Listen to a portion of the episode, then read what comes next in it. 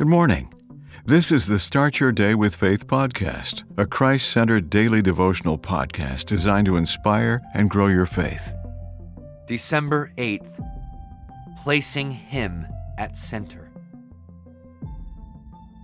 During a men's fellowship meeting, someone read a prose Christ's wounds are thy healings, his agonies thy repose, his conflicts thy conquest, his groans thy songs, his pain thine ease, his shame thy glory, his death thy life, his sufferings thy salvation. Another stated that the prose was at the core of Christ's centrality. As they reflected, someone hummed, Jesus at the center of it all. From beginning to the end, it will always be. It's always been you, Jesus. From my heart to the heavens, Jesus be the center. It's all about you.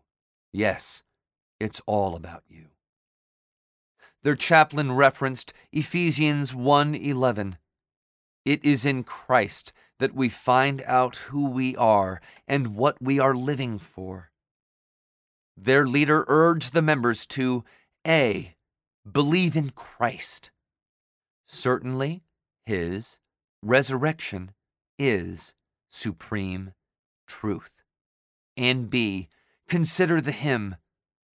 In Christ alone my hope is found. He is my light, my strength, my song this cornerstone, this solid ground, firm through the fiercest drought and storm. What heights of love, what depths of peace, when fears are stilled, when strivings cease. My comforter, my all in all, here in the love of Christ I stand. The Start Your Day with Faith podcast is a Christ centered daily devotional podcast written by Dr. James Panford Arthur, a published author of several devotional books. Subscribe to this podcast on your favorite podcast platform, and please share what you've heard today on social media. Start your day with faith. Copyright 2023.